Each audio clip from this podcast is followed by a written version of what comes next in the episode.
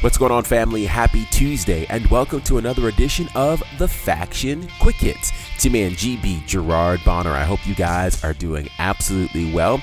And uh, yeah, can you believe we're almost at the middle of July? It is absolutely nuts to see just how fast this year is moving. It's crazy. So, uh, yeah, second half of the year almost the second half of the month of July. And for those who are here in the U.S., uh, the new tax day is tomorrow. So hopefully you're able to get all of that done. A big shout out to everyone joining us uh, from all across the world. And we'll talk about uh, some very influential spaces here in just a few minutes. But shout out to those who are following us on social media. You can do that at The Faction Show. And a big shout out to everyone who is subscribed to our podcast. And you can check that out on iTunes, Google Play, or your preferred podcast platform. Want to shout out our top three cities from this week. At number three, it's Dublin, Ireland, coming in in a big way. At number two, it's Orpington in the UK.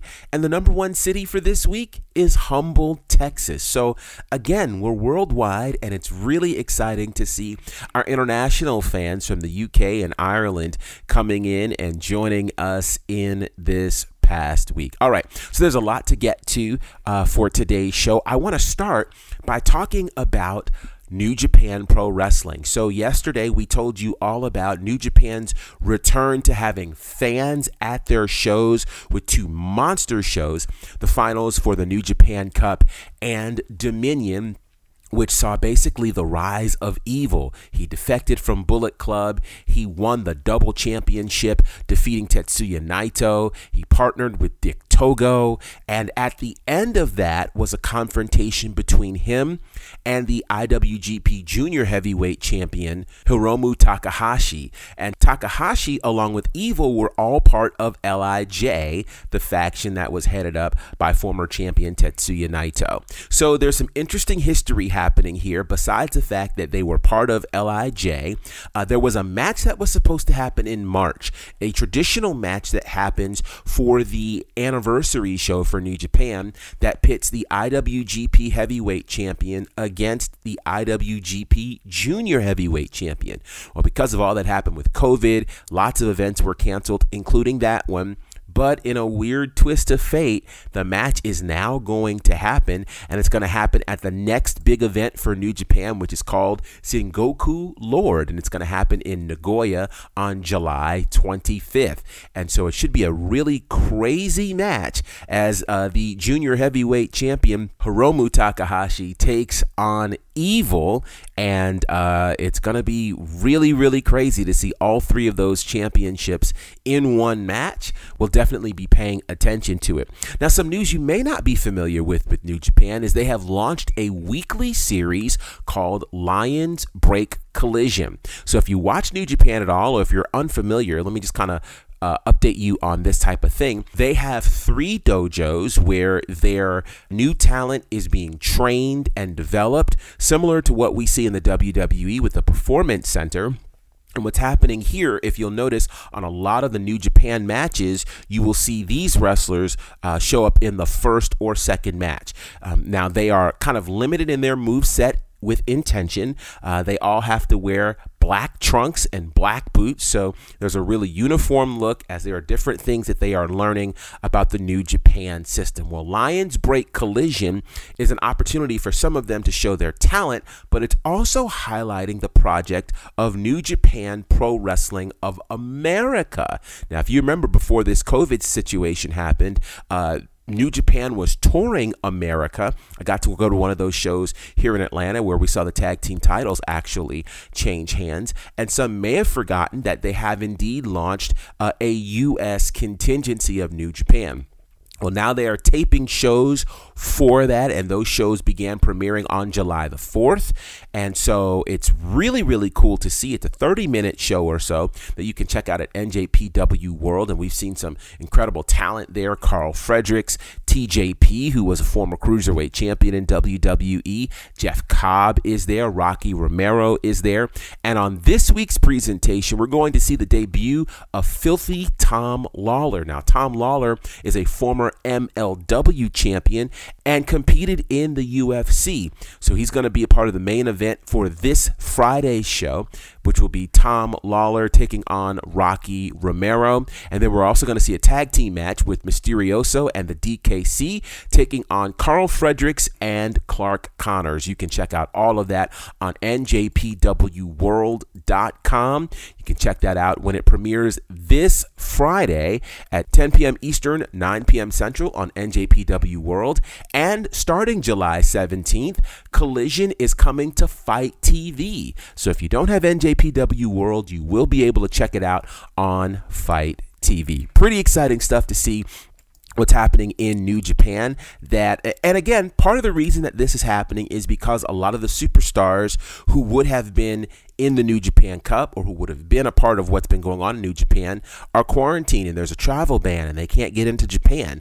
It's an opportunity for them to display their craft. Now, the same types of guidelines that are used in New Japan over in Japan are certainly being used here in America for New Japan events. And they are starting those out as well as empty arena shows. So definitely check it out. It's a great feel. It's a different feel than what you see normally on New Japan Pro Wrestling, yet it still has certain certain consistent thread. So excited for NJPW and their new show, Lions Break Collision. This week in the world of WWE, the WWE is celebrating the women's evolution as it was roughly five years ago where we saw the debut on Raw and SmackDown of folks like Becky Lynch, Sasha Banks, and Charlotte Flair, all of which bringing to us what we now know as the Women's Revolution or the Women's evolution. Them, along with Bayley, are known as the Four Horsewomen of NXT, and uh, it's really easy to see how all four of them have really changed women's wrestling for the better. And so, all week long on the WWE network and on WWE social media, there will be conversations and highlights about the women's movement and uh, and the like. And so, I want to ask you guys, who do you think has been the most influential figure in the women's evolution? Now, for some, the answer may seem obvious, but I don't know that it's as obvious as we think it is because different women made major moves and you got to, you know, really talk through that. So I want to hear your thoughts on social media.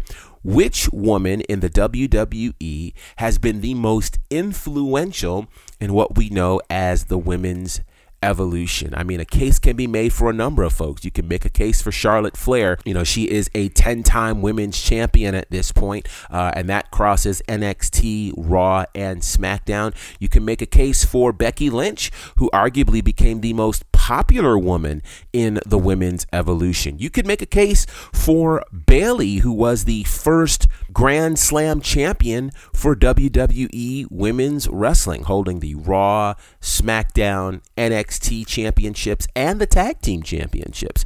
Uh, you can make a lot of cases. You could even make a case for Ronda Rousey. Uh, her one year in the WWE saw a lot of unique things happen and brought a lot of eyes to the product. Or maybe there's some names we haven't mentioned that you think about. Perhaps Paige being the anti diva in NXT, really ushering in kind of a different look for the women's movement. I want to get your thoughts. Who do you think is the most influential woman in the women's evolution or the women's revolution in WWE? Let us know by way of social media Instagram, Facebook, and Twitter at the Faction Show. Absolutely want to hear your thoughts on that. So definitely reach out to us there. And also let us know what topics you'd like for us to discuss. Now, certainly tomorrow we'll be talking about Monday Night Raw and getting you ready for the Wednesday Night War as Fight for the Fallen is coming to AEW, which will feature the title match that was supposed to happen last week at Fyter Fest. Jon Moxley taking on Brian Cage. On the NXT side, we've got a women's title match that's going to happen that will see Io Shirai taking on the number one contender, Tegan Nox. And we'll get to see and hear for the first time since his championship victory the first NXT double champion. He is the NXT champion and the North American champion. He is Keith Lee. So we'll have all those things happening tomorrow night on both AEW Dynamite and NXT.